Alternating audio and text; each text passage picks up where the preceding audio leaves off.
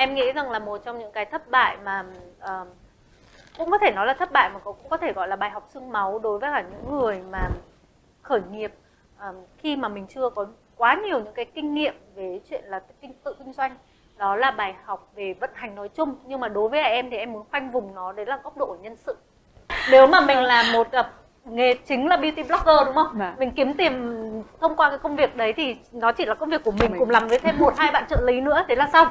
Nhưng mà một khi mà nó đã thành một business thì nó chắc chắn là cái số lượng nhân sự nó nhiều. Hiện tại như là bên em thì số lượng nhân sự cũng đã trên 40 người và con số nó sẽ còn tăng lên nữa. Và cái em có những bài học rất là xương máu về góc độ là nhân sự và em nghĩ rằng là cái đấy nó không phải là bản năng chị ạ mình cứ nghĩ rằng là à có người sinh ra làm leader em nghĩ cái số lượng đấy nó rất là ít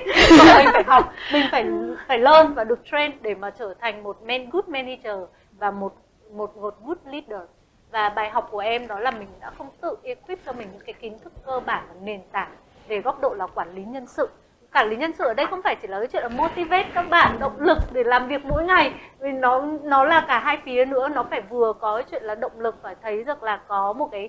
định hướng rõ ràng, vision để các bạn có thể đi theo mình. Nhưng bên cạnh đó, nó cũng phải có những cái KPI có những cái target đặt ra, đo lường hiệu quả kinh doanh cũng như là để cho các bạn thấy được rằng là các bạn ấy cần phải cố gắng đến mức độ như thế nào và đã được reward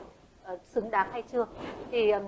tất cả những cái đấy cần phải được học. Nó có những cái khóa học nó có những cái kiến thức cơ bản về KPI về cách tính lương về lương thưởng về về everything. Thì um, trong những năm đầu tiên em uh, đã quá lơ là trong cái, cái chuyện là đấy phải trang bị cho mình những kiến thức nền tảng về nhân sự và bài học xương máu là có rất nhiều người khi mà mình nghĩ rằng là nếu mà mình quản lý tốt hơn mình biết cách làm việc với các bạn thì có lẽ là các bạn cũng đã không ra đi và các bạn vẫn còn tiếp tục làm với mình. Nhưng mà